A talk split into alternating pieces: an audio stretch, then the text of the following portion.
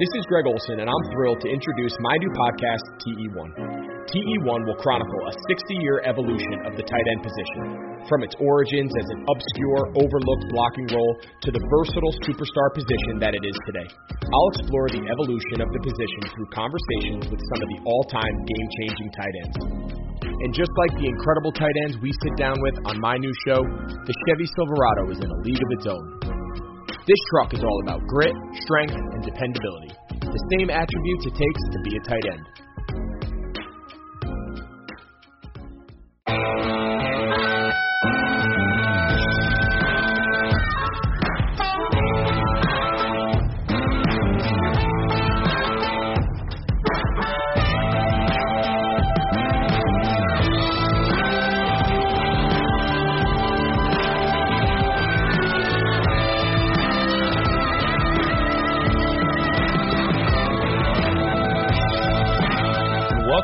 To Prospects 101, the show where we break down football prospects from all levels.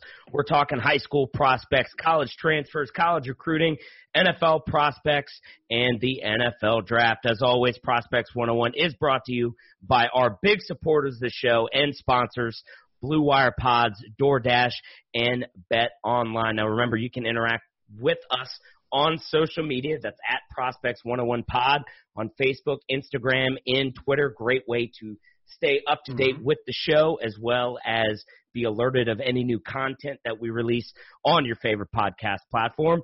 But as always, I'm introduced. I, I am joined by both my co-hosts and fellas. Opening weekend was glorious, even if most of the games were lopsided. What do you think, Kenny? What do you think, Pastel? I I loved it. Um, you know, it's football. It's college football. That's what that's what the show's about. That's what we all love. And you know, yeah, some of the scores were a little lopsided, uh, and the games weren't necessarily barn burners. Um, I think the closest game probably was SMU and Texas State. That was really the the closest head-to-head game. But hey, I'll take it. I loved it. It was uh, it was a good weekend. It was a good primer to what's to come this weekend. You know what makes it fun, Glass, is the fact that we knew players on pretty much every team. And how do you know those players? It's by listening to Prospects 101. That's we, right. we, That's we right. point out players like Jordan Smith, Spencer Brown for you know, you know UAB players.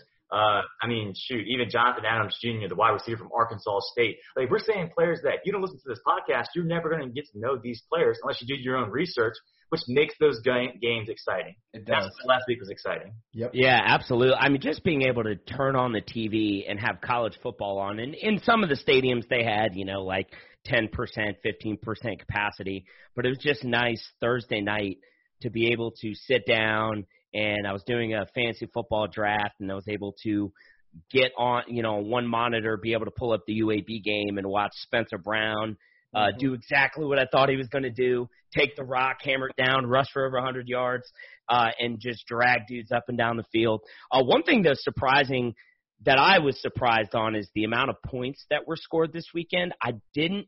I I thought that there would be a lot less scoring because of the practice. You know, the minim the minimal practice schedule. The minimal practice time, the minimal contact. So I was pleasantly surprised to see the amount of high scoring that we saw from some of these teams. Now, granted, some of these matchups were really lopsided coming in. Uh, you know, like yeah, let's just put Marshall and Eastern Kentucky. Um, you know, BYU Navy. I, I that one stunned me by how much BYU was just able to handle Navy. But I was pleasantly surprised at the amount of scoring that we saw this weekend. Mm-hmm. Well, you know, the funny thing is, before that Navy BYU game, I believe the under hit four out of the six games. So while there was scoring, there really technically wasn't as much scoring as Vegas predicted there would be this past weekend.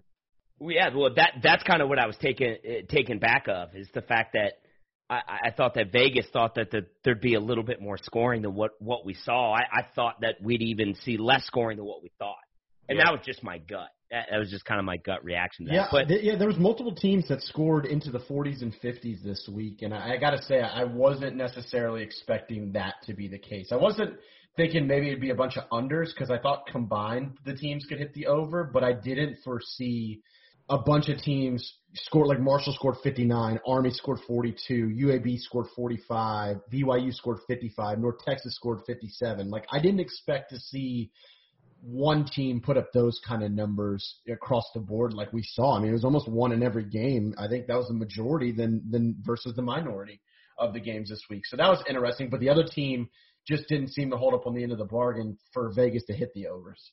And, and a lot of that had to do with matchups, Mhm. right? I mean, we, we we saw some some lopsided matchups. Marshall, Eastern Kentucky being one. You know, UTEP. Well, actually, that's not a good one, but like North Texas. You know, Army, Middle Tennessee State probably thought Middle Tennessee State was going to do more than put up a big old goose egg, which is what they did. Yeah, wolf. Watching them was wolf. That was that was a Took- tough I one took to watch. Middle Tennessee State money line too. Ooh. Gross. You're unpatriotic. That's right.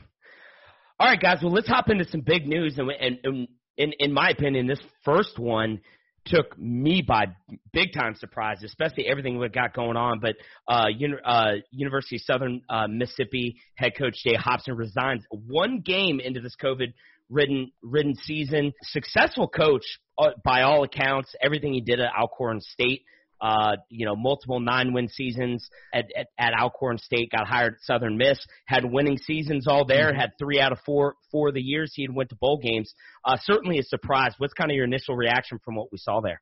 Yeah, so he wasn't hired by the current AD, and we normally know how that goes. That's never a good thing for the head coach when a new AD takes over because you're not their guy. And then he kind of had some weird, some weird situations. Like he tried to hire Art Briles uh, to be his offensive coordinator, and we all know the Art Briles story. You know, rose to take Baylor to unforeseen heights, coached Robert Griffin to a Heisman, et cetera, and then you know scandal after scandal after scandal after scandal. And so he tried to hire him as his OC, which was blocked by the university president. And then he recruited a JUCO player who, at the time of recruitment, had been accused of, of rape at knife point, and his admission was blocked by the university. So it was just kind of one thing after another, like just bad PR and bad optics from Jay Hopson. And I think a president and an AD who didn't hire this guy finally just said, "Hey, you know what? I think we're going to make a change." Unless it was Jay Hopson coming to the athletic director saying like, "Hey, I just don't want to coach anymore," then I think that is bad leadership from the top to the bottom at that university. Like, you don't give one coach a one game leash. Like at that point, you just you should have just fired him in the off season. Like, what a waste of an off season for Southern Miss. Unless, which there are reports that Jay Hopson said that he had that talk with the AD and something was on his heart. Now, I'm not sure if that's just because he just had one of the most devastating losses in school over the last three or four years, but I don't know. To me, that's just that's that signs of a bad program. Yeah, it, it's a little bit surprising to me. It screams stress, right? That this dealing with COVID nineteen. It sounds like probably him, the AD, and the president didn't see eye to eye on being able to give his football players and his program the resources that they need during this time in order for them to be successful. And it sounds like probably a lot of frustration. Uh, When it was a heart to heart, I bet it was a very intense heart to heart. I'm sure there were some raised voices on both sides, uh, but certainly something that kind of took me by surprise after one game. Um, you know, for me, that's kind of the top news of the week. But uh, besides that, guys, the other big news of the week, we get Power Five football this week. We get to see some big boys play. We get to see UNC. We get to see Notre Dame. We get to see Texas. We get to see Clemson. Uh, and we get to see it. I, I would say there are a couple really decent matchups here for schools that really had to piece together a schedule here in COVID 19. Yeah, you got the ACC, the Big Twelve, um, the AAC's got games. I mean, we're it's awesome, but especially from a P5 perspective, the a- ACC kicking off, and I think uh, mostly it's their non-conference opponents besides Wake and Clemson, uh, and, and Duke and UNC or Duke and um, Notre Dame. Notre Dame. Yeah. So I, but uh, it's good. It's good to see the big the big dogs coming in. As as fun as it was last week to see a lot of the G5 teams kick off. Let's be let's be real. You know, P5 rules of the roost. That's who people pay to watch, pay to come see, and now we get to see the big boys step up to the plate. It- It's finally here, right? Like we kept talking about, like, is football going to happen? Is it not going to happen? I feel like these last two weeks we were kind of like, eh, this is football, but this is really FCS football or like some lower tier colleges. Like, no, it's game on now. Like Clemson is playing, Duke is playing, Notre Dame is playing, like big time. Can't believe I said Duke right there, but big time. AAC. Hey, it's Power Well, Five. well, Yeah, well, Power Power, Five. power football. Like, it's happening. Like at this point, it is happening this week. Now, however many weeks it lasts, that's up for discussion. But it's happening this week, which means college football is back in 2020. For Love sure. I, I I will tell you, besides the P5 games, because I'm sure I'll watch all of those, but at 12 o'clock, UNC Syracuse comes on, which I'll I'll certainly have on. But the other one at 12 that I'm going to be flipping through, friend of the show, Will Healy takes the sidelines for Charlotte against Appalachian State. I like that matchup. That one's going to be a lot of fun to watch. Uh, sp- uh, also because some news came out from Appalachian State about one of their best players, and Pastel's going to get in that later. But keep your eye on that matchup. I think that's going to be a really, really fun game to watch. Of course, I know who all of us on this show are siding with on that. But uh, it, it'll be fun after we watch College Game Day come on at nine o'clock. to At do Wake that. So- by the way. We're going to That pick way, Charlotte kinda- money line every time, aren't we? Every game, Charlotte money line. I know, It's hard not to because, like Les said, he's a friend of the program now. We're the fighting Will Healy's. That's right. So, coach, if you're out there, just know that we're pulling for you, and we're probably betting on you too. So don't let it.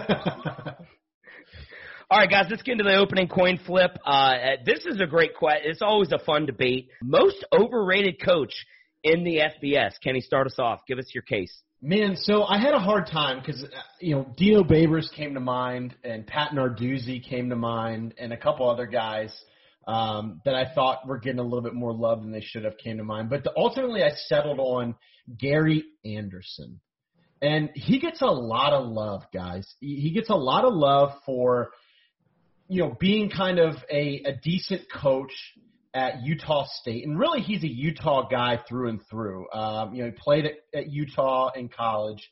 He he coached at a lot of small schools in Utah. Then he coached at Utah. He coached at Southern Utah, and then he went to Utah State. And he had some decent success at Utah State. You know, uh, his first stint, he went four and eight, four and eight, seven six, and then he had a really big season and went eleven and two.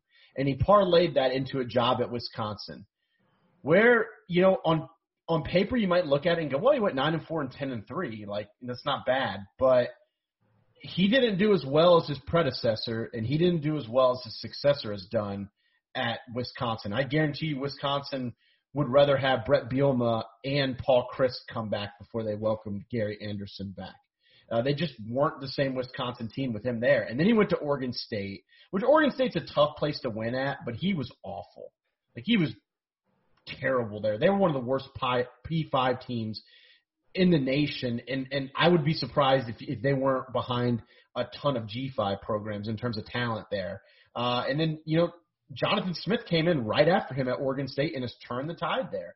You know, a lot of people aren't going to be surprised if Jonathan Smith makes a bowl game at Oregon State this year, and he couldn't Next even year. sniff it. Or, Next so- year. Sorry, next year. That's right. Gosh. I, Come on, Pac-12, get get your stuff together. It just means less. um, but you know, no, he, he's got Oregon State pointed in the right direction, and then he goes back to Utah State, and yeah, he makes a bowl. He goes seven and six, but everybody talks about this guy in such reverence. And to be honest, outside of one really good year in 2012, I just don't see it. I, I just, I just don't see it. I don't get what all the hype is about. You know, I don't get he's got I don't get why he considers to be like, oh, well, if he does well at Utah State again, he'll get another big P5 job. When guys like Dave Clawson uh, and guys like David Cutcliffe are still toiling away at you know lower tier P5 programs and have done way way more with way way less and don't get near the reverence and, and praise that this guy Gary Anderson gets. So for me, I think he's probably the most overrated coach in FBS in my opinion. I like that, Kenny. Like, honestly, I do. I think that's a good find. I don't think that's the right answer here. Like, this is an easy one, but I just think it's so obvious that how can it not be? And that is Willie Taggart, right? Mhm. So the coach for Florida Atlantic. I got a quick trivia question for you guys. In the last 10 years, how many times has Willie Taggart won 10 games? I'm gonna say once. I'm gonna go zero. So it's been it was one time with South Florida. He won 10. He was 10 and 2. Mhm. Right. So, in, so here's another fun fact. At Western Kentucky, he didn't even have a 500 record. He was 16 and 20. At South Florida, he didn't even have a 500 record. He was 24 and 25.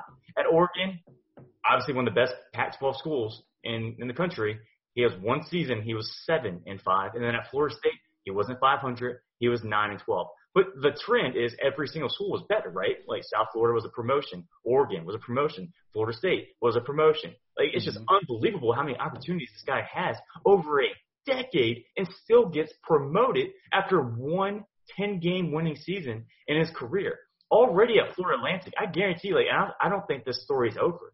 What Lane Kiffin built there, he's going to ride that success at Florida Atlantic and probably land another big time job in the next two years. It's just unbelievable what I, I just don't know what it is with him. I mean, I guess he, it's just the timing of it. Like, well, he's a he's, he's coach or He's- he's a big time recruiter. I get yeah. that, Uh, so he's a dynamite recruiter. dynamite Yeah. recruiter, and that's why he got Shedeur, Shedeur Sanders, right? When the Yeah. uh, Deion Sanders, Yeah, Deion Sanders' son. four star uh, QB, like yeah, so he he's recruiting well. He's just not winning. He's not winning at all. He has a below 500 coaching record in almost at every single college besides Oregon. And that was only one year, and seven to five is horrible for Oregon. So like Yeah.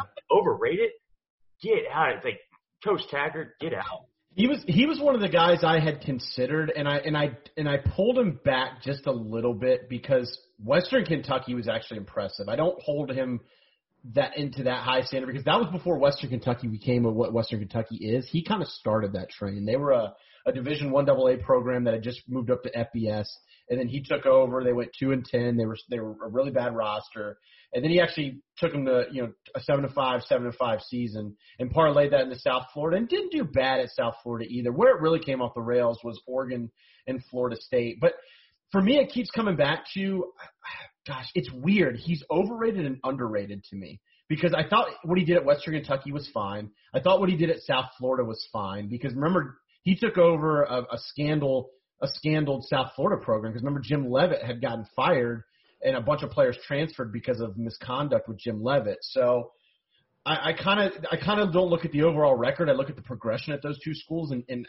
I thought it was I thought it was justified for him to keep moving up. Now, obviously, Oregon was a bat; he didn't do well there, and, and it was kind of one off. But then I looked at Florida State, and you know, for me, look before I looked into it, I was like, gosh, you know, he stunk it up at Florida State, and he did. But then you got to remember, Jimbo Fisher was five and six the year before, and got and, and was relieved before he got there. So it's like, you know, Jimbo in 2017 was just as bad, and I, I just don't know. I don't know. I, I don't know if he's a victim of just weird circumstances or what. Like, I, But my, my I only don't know. that is Florida State. If you look at the recruitment classes from like 2015 to 2018, it was like top 10, top 15, top 10. So it was not the the cute, not the talent. And we, honestly, remember who was uh, Francois? He was like a Heisman candidate for him at one point. And I know Well, well, well, yeah. I mean, he had a devastating knee injury. But then even James Blackman was supposed to be one of the big time uh, players for him. It's just like none of these players pan. None of these players, besides maybe Yeah. Steve Akers, panned out for him. I'm I'm Yeah. I'm I'm still on the fence about him. I think he's I think he's overrated because he hasn't proven he could do it at a big time program. But I think at a G five perspective, I think he's a good hire. I think I'll- he'll do well at Florida Atlantic. Well, I'll, say, I'll say this real quick.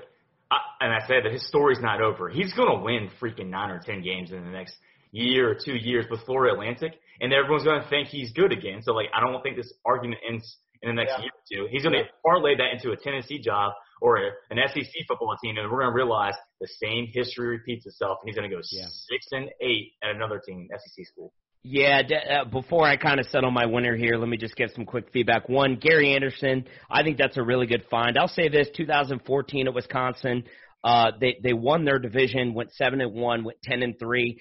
Season before had another nine win, and, and we covered this on other podcasts. Wisconsin's been one of the most consistent nine ten win programs in the country the last 20 years.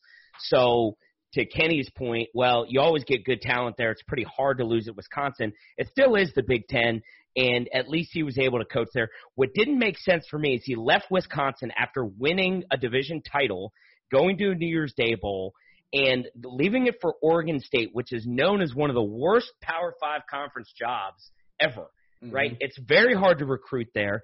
It's very hard also to win there because you have to compete against Oregon, Washington, and and even in some years Washington State and Stanford.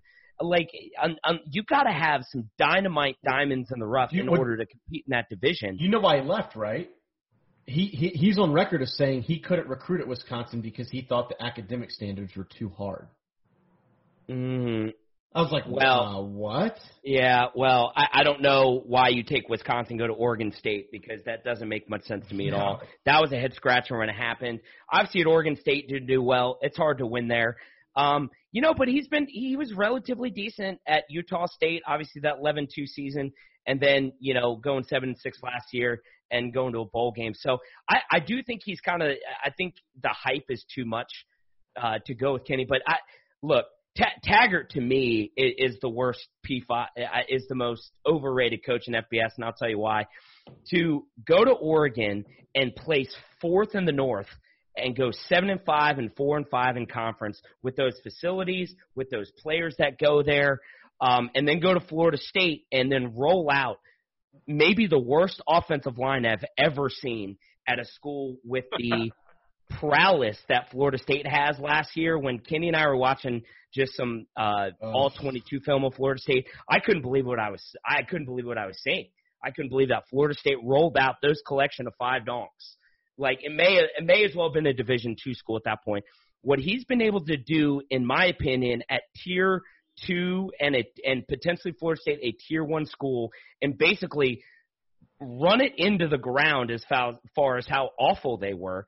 I think it's I think it's kind of pathetic. Now, what he did at South Florida, he had two nice years there. Western Kentucky, okay, I could buy that seven and five, but I think he's a great recruiter. I don't think he's a good coach. I don't think he's a good on the field coach. I don't think he has a good eye for assistants. I don't think he develops talent. And I think that's evident in what they did at Oregon and what he did at Florida State. Florida Atlantic, to Pastel's point, he's going to ride the coattails there. But man, it wouldn't it wouldn't shock me at all if he goes like you know nine and one this year, and then the next season, or if they play nine games, ten games this year. I'm not sure what their schedule is and then next year goes like eight and four or something, and then parlays it into like a South Carolina job, and then he's miserable there too. I just don't think he's a good coach on the field. So Pastel, you get my vote on this one. I think Willie Taggart's the most overrated coach in FBS. Boom, baby. I like the way you think, Gus. Mm, yeah. Gary Anderson's a close second, but I, but I got to give Pastel that. All right, so guys, let's talk about some players here. This is Prospects Boat 101. Week one just happened. Kenny, why don't you start us off with players that improved their stock for the NFL draft here after this last week? Yeah, so I, I got a handful of guys that I really enjoyed seeing play over the weekend. Uh, number one was Dahu Green, wide receiver from Arkansas State. Big guy, 6'5", 210 pounds really showed that he could use his body to his advantage. He's he's dealt with some devastating injuries over his career. At one point, he was an Oklahoma commit, and they transferred to Arkansas State, and he just really really looked good. I thought he I thought he did well. I thought his hands looked good. He, he catches the ball away from his body. He's able to go up and get it. He's able to use his wingspan. Uh, I was just really impressed by how physical he was and, and how he looked when he was healthy. It's the first time he's really looked when he's healthy. Uh, my second guy I liked was uh, Tyrell Robinson, running back from Army. I'll kind of dig into him a little bit later. And same with Grant Wells, the quarterback from Marshall. That was another guy I I, I was really impressed with. Uh, the the fourth one isn't really a player. It's BYU's offensive line. According to Ooh. Pro Football Focus College, Dominant. they sent out a tweet that said that it was it was the highest graded offensive lineman from week one of college football. The top four were all BYU players graded 95, 94.9, 92.1, and 91.1. They absolutely dominated Navy. And then the fifth guy I really, really enjoyed watching was Riley Cole, a linebacker from um, the University of South Alabama. He was all over the field making plays. He had just moved. They just moved him to strong side linebacker this year. It was his first game at strong side linebacker, and I thought he did a really phenomenal job. He was disruptive. He was just he handled everything out in the field, and you could and he was almost involved in every play you could see against Southern Miss. I, I thought he was phenomenal, and those were my five guys who of player stock I thought rose uh, through last weekend's performances. Yeah, I really like the Riley Cole one right there. He had five five uh, five solo tackles, seven assisted, double digit tackles against you know Southern Miss. That's a a, a decent Conference USA opponent mm-hmm. and one that that has been relatively stable over the last 15, 20 years as far as a program. So uh, I, so I really like that one. I thought that he performed really well on a big stage for South Alabama. Pastel, how about you? Who who who did you see uh, from from a player's perspective that really helped their stock this weekend?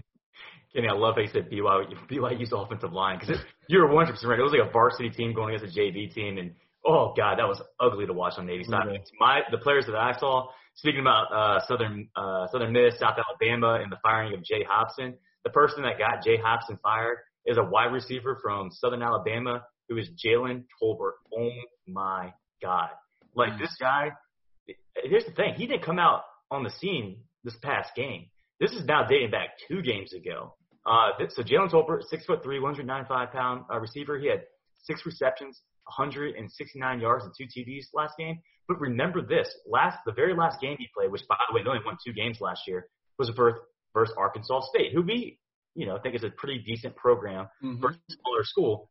And the, he had four touchdowns that that last game. So in the last two games, he now has six touchdowns, 313 yards, and this name, Jalen Tolbert, I think has now risen onto the NFL draft Mhm. board of many NFL scouts that I never even heard about until this past weekend. So big ups for Jalen Tolbert, uh, Reggie Roberson Jr. You've heard about me speak about him multiple times. The big thing with him is health. Like I think he is one of the best players out there, especially uh, in, in G5 program. And I think he is a dark horse for the AAC Player of the Year. But he had six catches, 99 yards, and a 51-yard touchdown catch.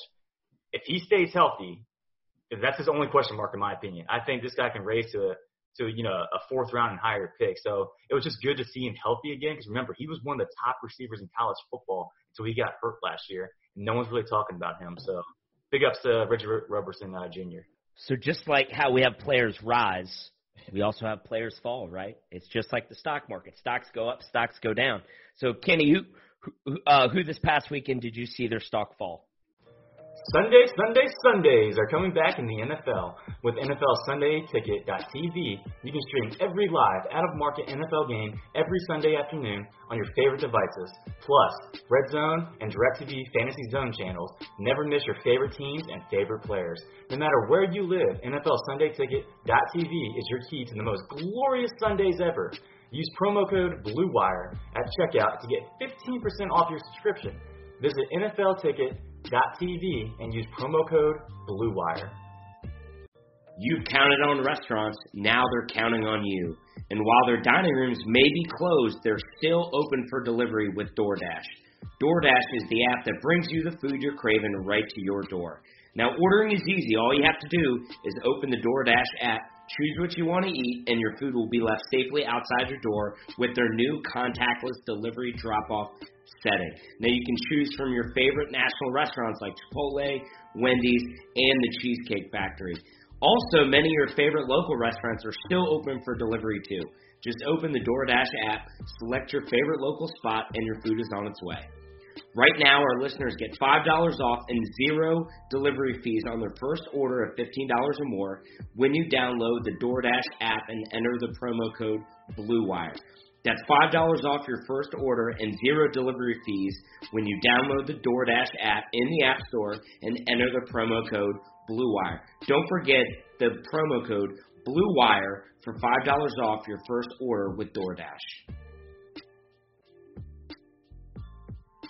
So I don't want to make it sound like I'm I'm pulling the plug on Shane Buechele because I actually really do like him. But I watched that SMU Texas State game uh, very closely because I had money on it for one, but two, I, I just thought he didn't he didn't look that impressive to me. Like, yeah, you look at his stat line, it was 72% completion percentage. He averaged 10.2 yards an attempt, but he threw two very bad picks. And uh, I mean, very bad picks that kept Texas State in the game. He had two opportunities to really put the hammer down to Texas State, and they didn't do it. Now, I'm going to chalk this game up to, you know, not having an off season. I, I really am. I, he just didn't look crisp to me.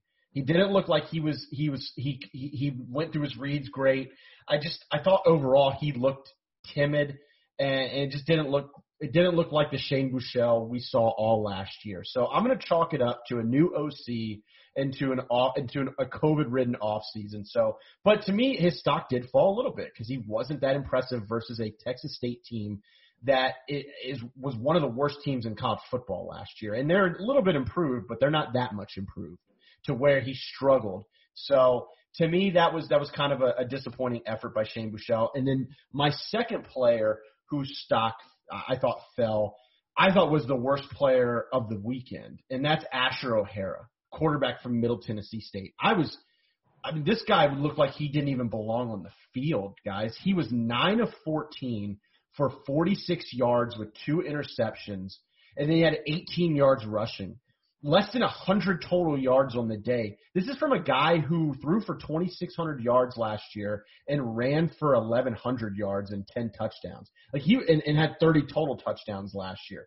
He was a dynamic playmaker, and he looked like he didn't even belong on the field versus Army. Like I know Army's good and they're decent, but I mean he he dropped multiple snaps, and then he had an egregious time management issue at the end of the at the end of the half. Like took a took dropped a dropped the snap, fell on it with like 12 seconds left, lazily got up, got in shotgun and hiked snapped the ball with 3 seconds left and then threw like a little swing pass as time expired when they were in field goal range. They were down I think 17 to nothing or 14 to nothing at the time. So instead of getting 3 points, I mean, he was just he just looked like he didn't even belong on the field. Like he didn't even know how to play football. I it was a really, really bad performance, and I got to say, I'm out on Asher O'Hara until he puts together a, at least five or six competent games in a row. Pastel, how about you? What, who did you see kind of their stock fall this weekend? Well, you're going to see a quite a trend for SMU players. One, because of the lack of teams last week. Two, that's how high we are on SMU and their offensive talent that they have on that side of the ball. But tight end Kylen Granson, this is one of those guys that I can't see Kylie enough coming into the offseason, the way he can kind of torque his body, be a receiver, kind of, and really be a decent blocker as well. But last week, he had one catch for 11 yards. And SMU's offense, we're talking about a guy that me and Kenny have both said probably, you know, fourth round, as high as third round type of talent. He had one catch for 11 yards. Now, there, there's going to be some people saying, Pastel, but hey, he got a TD called back on a 42 yard uh, catch and run TD play that Reggie Roberson did a blindside block that was bullcrap. I get that. But if you watch the entire game, yes, he could have been two catches, 52 yards, and a TD, which sounds like a decent stat number. He just wasn't getting open. Like he just wasn't. So you take that, even you if you add that touchdown on there, which should never happen, it, it's just I I guess I was just shocked that I didn't see four quarters of him separating from the defense, and that was worrisome for me on a guy that I was so high on prior to the game. I'm mm-hmm. not going to chalk him up for a loss either. I think he's going to rebound, but one catch for 11 yards, that's not a good sign. The other guy, this one hurts, hurts me, man. Talking about BYU's offensive line, I went back and watched that game again because I was just like, Diego Fagot is one of my favorite linebackers in college football, and I was like, he had to have a good game. Like he had, so he had 13 tackles, two tackle for losses. He's six foot three, 245. I was like, it couldn't have been him. Oh my God, it was absolutely him. Like the BYU offensive line was pushing him around. He was his back was facing the offensive line at sometimes because they were spinning him around. Like he was not instinctive. He had no clue where the ball was going to go. Yeah, he had that many tackles, but if you were that efficient on BYU's offense, of course somebody's going to get those tackles eventually because he never left the field. So it was just it was worrisome for me when I thought Diego Fagot was more of a fifth round pick. Mm-hmm. I don't even know if he's draftable right now. After after one week of football, it was that bad for me to watch that game film. Yeah, uh, that one was a tough one to watch. The only saving grace that I'll give Diego is that when your defensive line is getting blown off the ball four or five yards, it can be it can be tough to to navigate yourself in the box when really you have no presence up front. I mean, there were a lot of and, and I don't want to get too too far into it because I'm going to cover this later. Um, but just a lot of misassignments on on the the Navy defensive front from you know when I was watching the game, which was tough to watch. Um, so see if those guys can re- rebound this upcoming week, as I believe both teams have games. So, uh, Kenny, why don't you cover some elite G5 prospects of the weekend? Yeah, and so normally this will be a I'll, I'll pick a G5 and a P5 uh, player, and, and I'll call them the elite G5 and P5 prospect of the weekend. Uh, but obviously this week there was no P5, so the two G5 guys I selected were Tyrell Robinson, uh, running back from Army. Guys, this guy might be the best athlete I've seen at Army since ever. I mean, he was unbelievable. Every time he touched the ball, he was getting, I mean, he averaged 10 yards a pop. He was nine carries for 94 yards, and this guy has legit track speed. I mean, every time he touched the ball, I felt like he was about to hit a home run. He was about to take it to the house, and it was everything Middle Tennessee could do to stop him from doing it. It was it was quite impressive. And I think he's going to be an absolute problem for defenses this year in that triple option offense. He's a redshirt freshman. It was his debut. And, and I, I got to say, I was absolutely blown away by the athleticism and the speed he showed. And the second one was uh, to continue the trend of redshirt freshmen, quarterback Grant Wells at a Marshall. You know, about a month ago, Isaiah Green transferred from Marshall, and everybody was like, huh, two year returning starter. What's that about? And they named Grant Wells the starter. No kidding, Isaiah Green transfer. This guy looked like the real deal. I know they played Eastern Kentucky in their FCS program, put up 59 points and just absolutely spun the ball wherever he wanted to throw it and was throwing it to multiple guys. I think I saw at one point four different tight ends had a reception in that offense.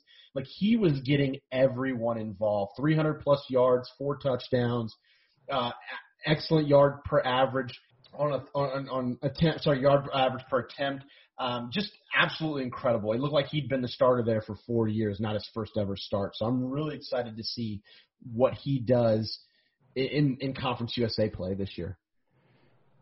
Yeah, Doc Holliday had to have been super pumped for what he saw out of his quarterback, and it was quite the performance. So that that guy stuck out for me too, Kenny. I thought uh, just an impressive performance. I know it was an FCS opponent, but when you're able to just go out there and dominate, it should give you a pretty good indication of what you can expect from Marshall this year. Now, this one gives a shout out to my South Lake coaching brethren. Uh, if they're out there listening, but this segment, he stinks, coach. He stinks. And you know who stinks? Uh, not a prospect. Navy's defense. That's who stunk. Oh my gosh.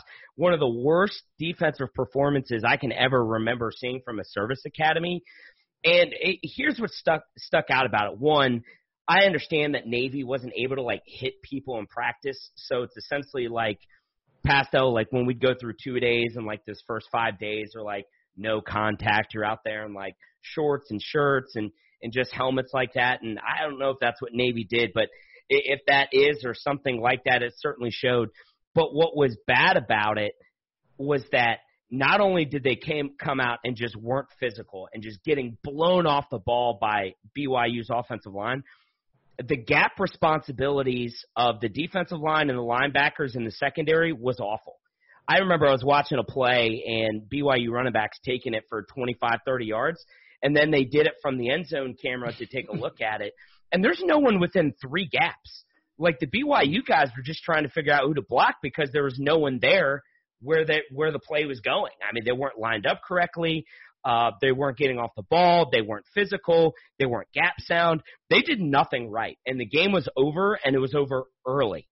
And I, I tell you what, Kenny Niumatalolo's got a lot of work to do to be competitive this year because the offense was bad enough. But the I, t- I tell you what, you're not going to win many games when you're giving up 55 points, especially at a triple option school when you're kind of controlling the clock, converting third downs, marching down the field and I get it, like the offense was three and out, three and out, three and out, putting the defense in bad position.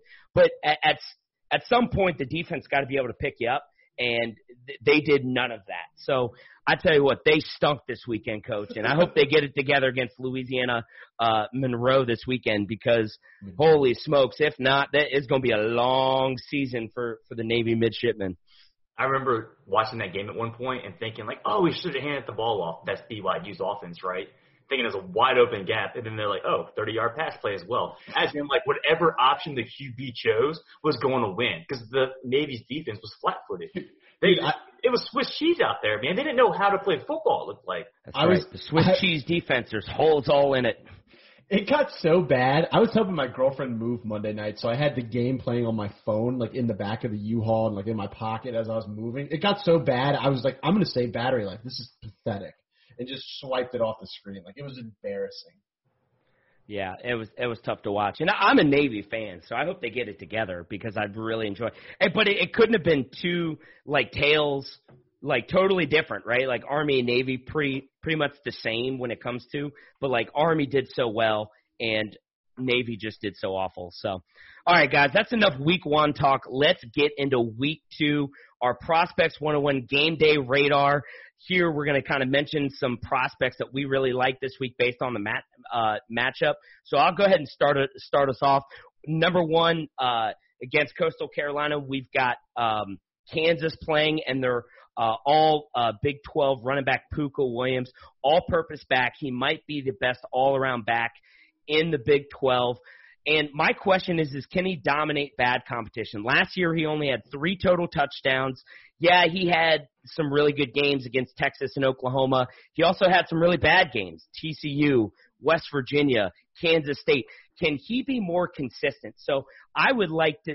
I would let's see what I can get out of Pooka Williams. He's a junior. If he has a really great season, I could see him potentially committing and being one of the better running backs here in the 2021 draft. Pooka Williams definitely got to uh, look out for. Second guy, Boogie Basham, edge rusher out of Wake Forest. How does he fare against the NFL capable left tackle and the right tackle at Clemson. So we've got Jackson Carman, who by a lot of accounts will be a day one or day two pick when he comes out. And then you got Jordan McFadden at the right tackle. So can Boogie Basham show his dominance against NFL capable tackles? And and that's important. I remember uh, we had um, we had a guy, uh, we had the uh, a, a podcast guest who studies offensive and defensive line uh, for the NFL, and his biggest thing was when looking at guys coming out of college, especially on defense, is how do they do against NFL caliber talent? Sure, you can dominate against in, against a, a Western Michigan or an Eastern Kentucky, but can you do it against the NFL boys? Can you do it against Clemson? So big weekend for Boogie Basham. If he has a great week uh, against Clemson, regardless of what happens in the game, I could see him shooting up draft boards.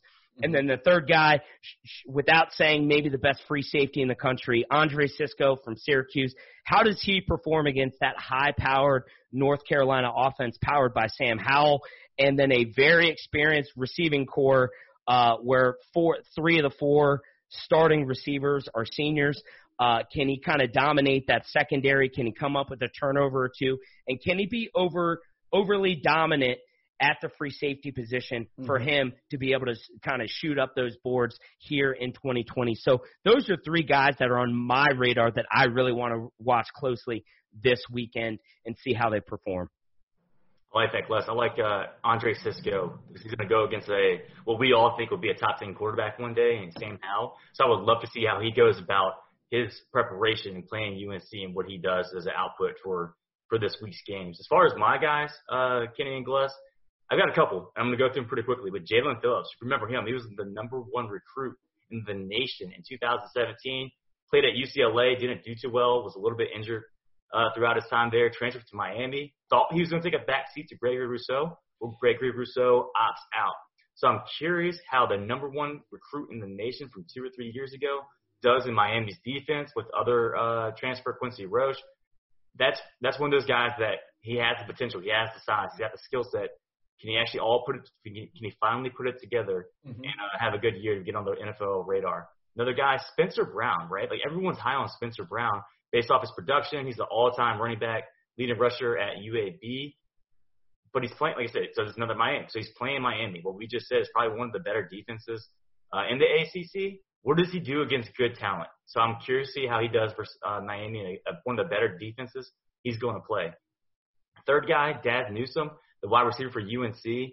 Everyone's expecting, like we just said, Sam Howell to be one of the top quarterbacks in the nation, one of those guys that could potentially be a Heisman candidate uh, as the year progresses.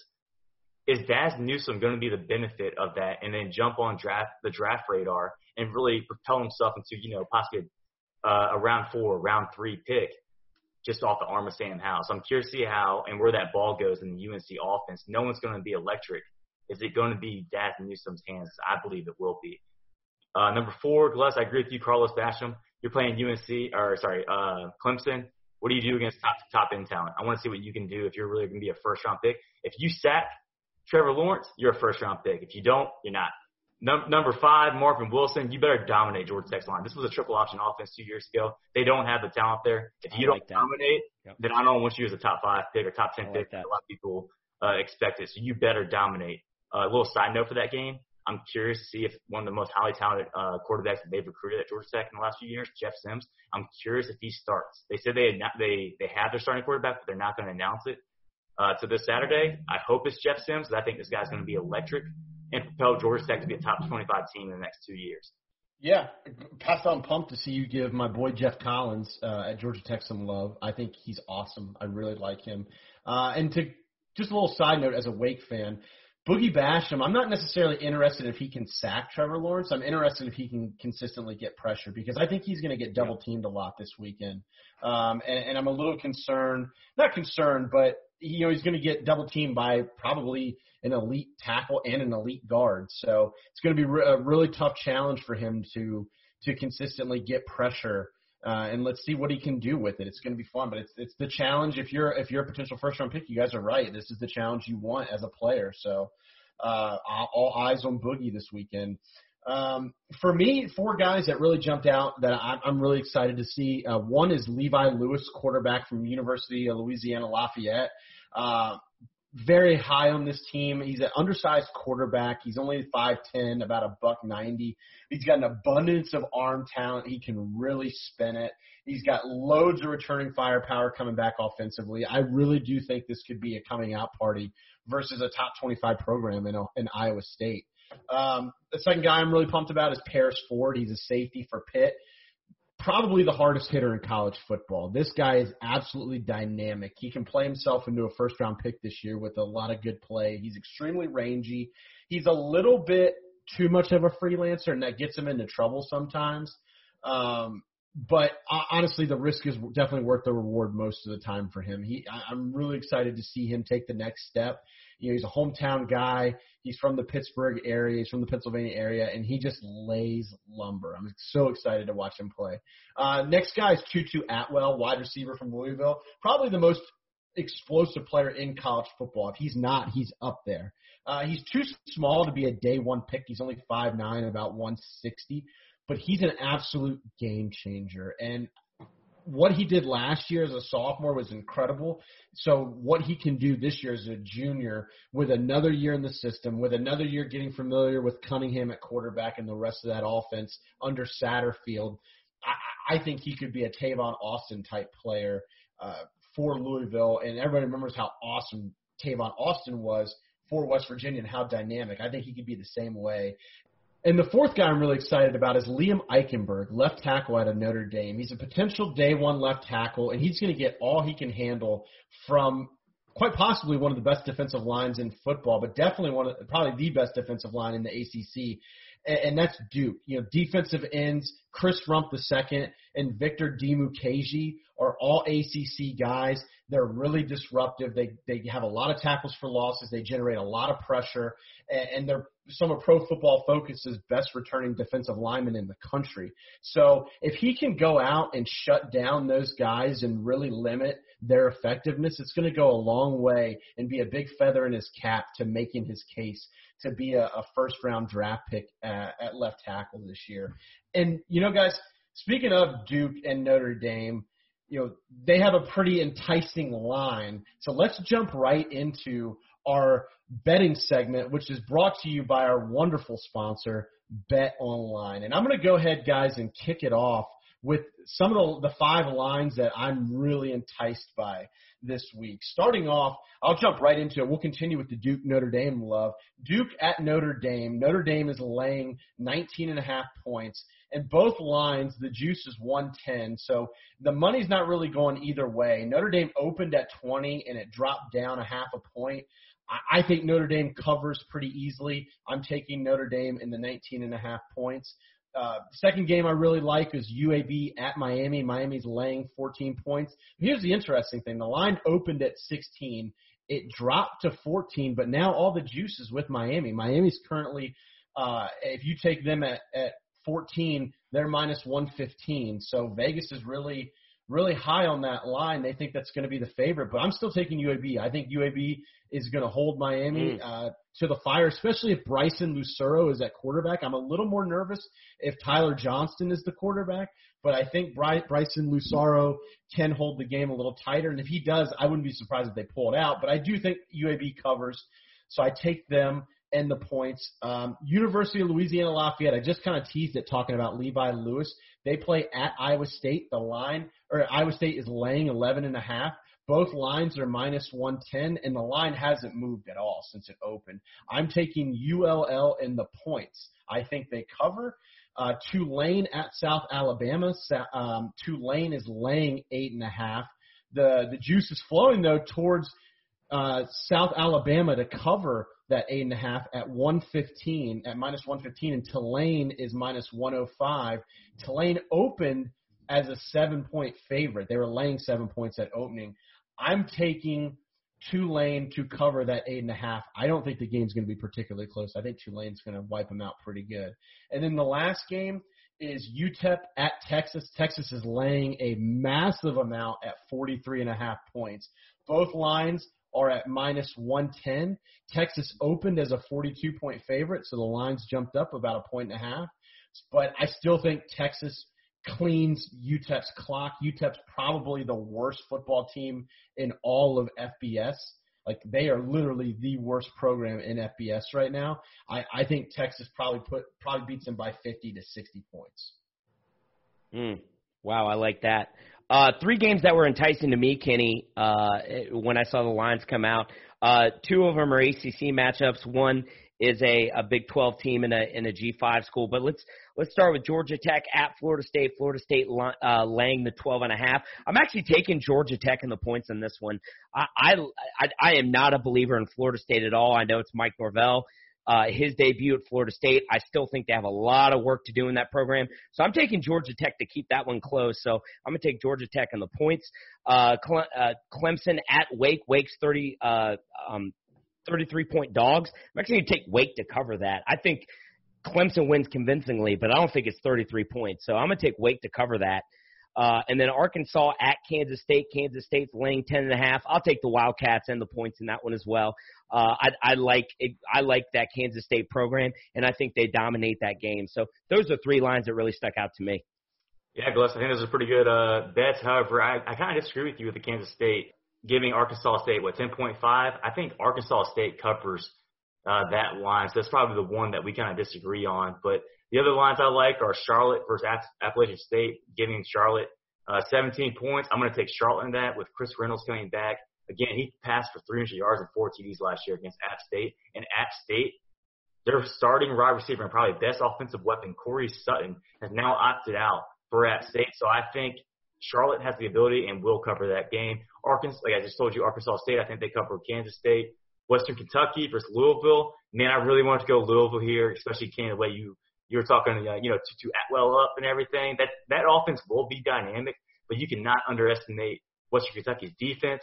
Uh, so they're giving 12.5 points to Western Kentucky. I will take D'Angelo Malone and that defensive end and that defense for West Kentucky to cover those points versus Louisville. Coastal Carolina, I don't think it's going to be a shock for anybody, but they're so they're giving them seven points versus Kansas at Kansas. I wouldn't be surprised if Coastal Carolina takes it on the money line and wins that game outright. Mm. So if there was an upset pick to pick, and I don't know if that's an upset at this point, but it is still seven points. But you're going to do a money line pick that you want to make some money on. Do Coastal Carolina versus Kansas. Kansas hey, has, they have two players returning on offense. Like I know Pooka Williams is amazing, but they don't have sleep on Pooka Williams, baby. Don't sleep on him.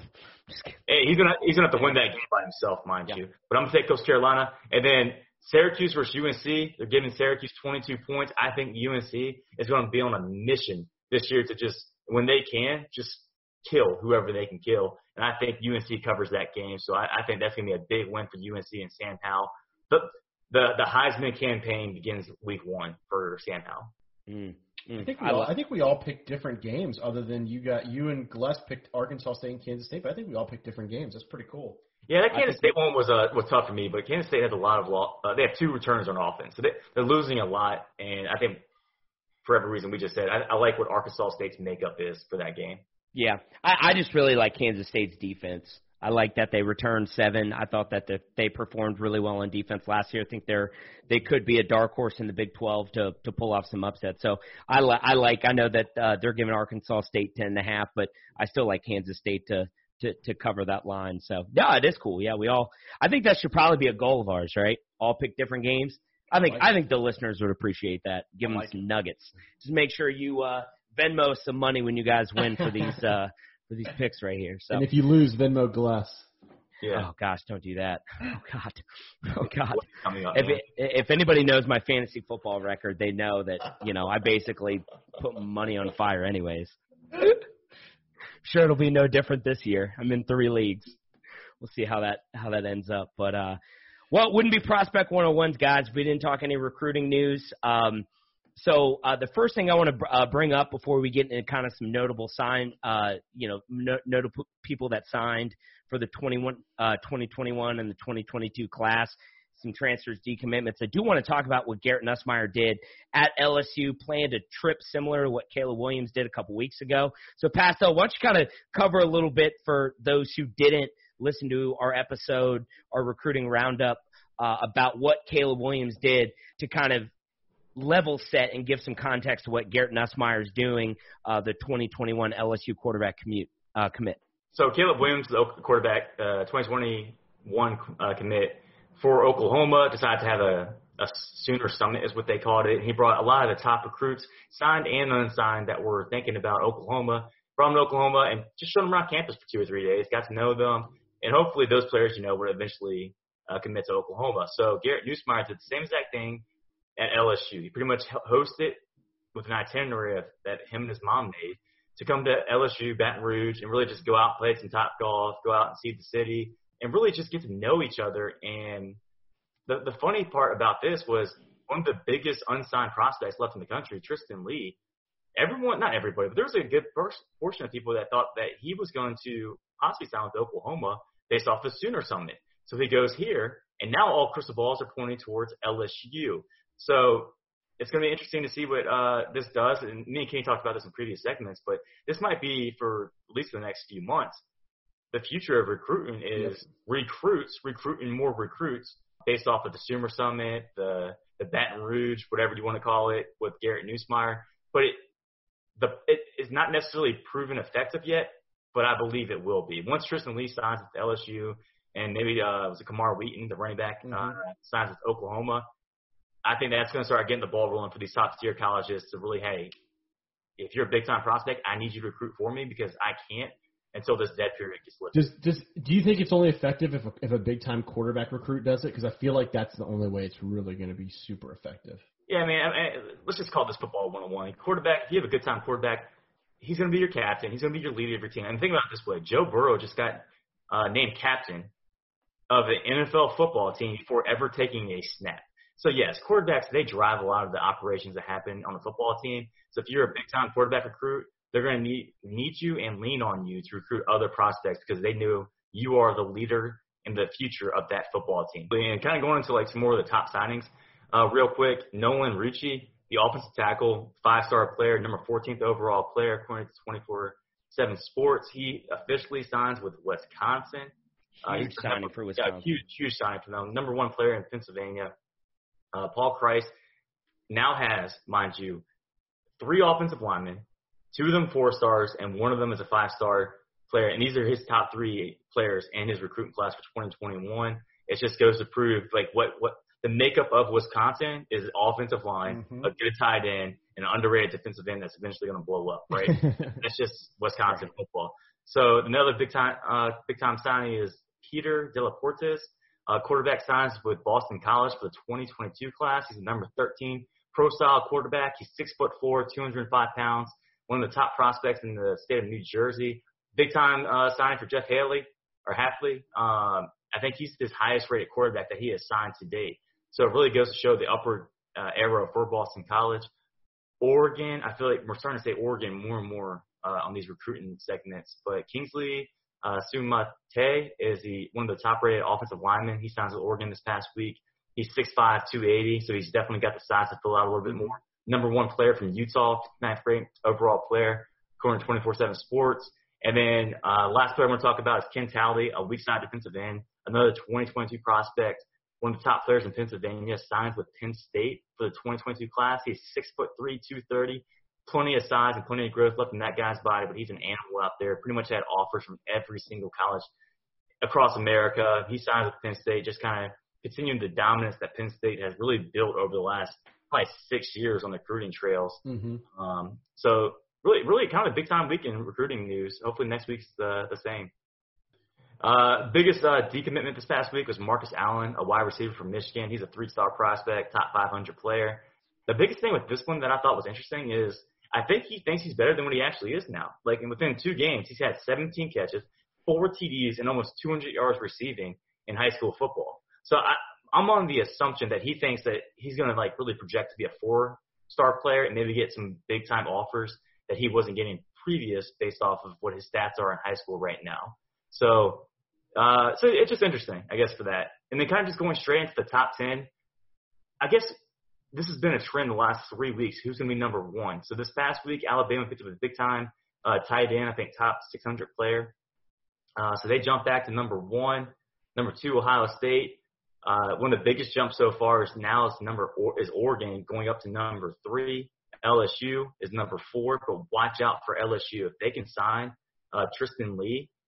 They're going to start to eye that number two, number one spot if they can sign a top 11 prospect like him, because there's a lot more guys that are leaning towards LSU. So be something to monitor, monitor there. Uh, number five, Clemson. Number six, Tennessee. Number seven, Florida. And then here they are, the Bulldogs, Georgia University at number eight. They just Pastel predicted it. He predicted it. Uh, number nine, they fall back a little bit, Miami. And then number 10, uh, University of uh, South, Southern California. So a little bit of movement, nothing too crazy. I think Oregon probably had the biggest jump this week, uh, and kind of just kind of just lurking there in the waters is uh, Georgia. So we'll see what happens over here in the next few weeks. Really shows you the job that Mario Cristobal is doing at Oregon. Um, generally, Oregon's been able to kind of, you know, re, you know, get their fair share of recruits. But Brandon, I think you made the point earlier. I think it's it's well to note that they are tearing up their recruiting trail and getting up to three for Oregon is, is is quite the feat. Figuring that it is not like a traditional tier one blue blood like oh you know like in Oklahoma or Clemson or in Alabama uh, and or an LSU. So um, you know good, good job for Cristobal for what he's doing there. Bad for me being a Huskies fan, but you know it is what it is. um, so good for that. And then Brandy predicted it that George is going to start creeping up creeping up uh, in, into that top ten and creeping up. Well, we'll see what happens uh, at the end of it. Still, still ways to go. Uh, I still predict uh, some big time decommits uh, and and committing elsewhere will happen as the season goes well, on. And, and Korey Foreman was in LSU for that Nussmeier summit. He's the number one recruit in all of college football. That would be big time if they can land him and Leigh. By the way, which, by the way, also in that thing they had Tristan Leigh's younger brother, who's a 2024 recruit, yeah. who's already six foot four. so, oh my gosh! They're, they're eyeing three years from now, right now, four years from now. Oh my gosh! Just the way recruiting is, man. Just, just what it is. So, well, as always, you can follow and interact with Prospects 101 on social media Facebook, Twitter, Instagram. Uh, we're posting our content throughout the week, especially now that we are full fledged into the college football season. Uh, make sure you listen, subscribe on your favorite podcast platform. Uh, again, we have a lot of great college football content coming up now that the season is underway. Make sure, uh, please also give us a five star review. Got a couple this past week, guys. So the word is spreading, which is great to see. Uh, you know, make sure uh, spread the word to your friend. Any college football fan, I think, would really enjoy this podcast as we take college football and really kind of put a different spin on it, which is a lot of the great feedback that we've gotten. Uh, but for, for Kenny, for Pastel, and for Gless, enjoy week two of the college football season, and we will be here next week to talk review week two as well as review as well as uh, go ahead and introduce you to week three and all those great prospects. So enjoy week two, guys.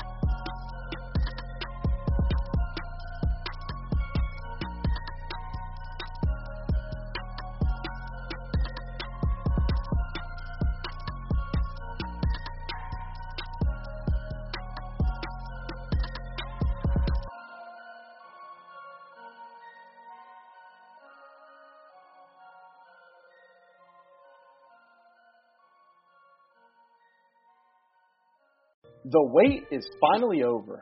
Football is back. My soul cries out hallelujah. You might not be at a game this year, but you can still be in on the action at Bet Online. Bet Online is going the extra mile to make sure you can get in on every possible chance to win this season. From game spreads and totals to team, player, and coaching props, Bet Online gives you more options to wager than anywhere else. You can get in on their season opening bonuses today and start off wagering on wins, division, and championship futures all day, every day. Head to BetOnline today and take advantage of all the great sign-up bonuses. Don't forget to use the promo code BLUEWIRE at betonline.ag. That's BLUEWIRE, all one word. BetOnline, your online sportsbook experts.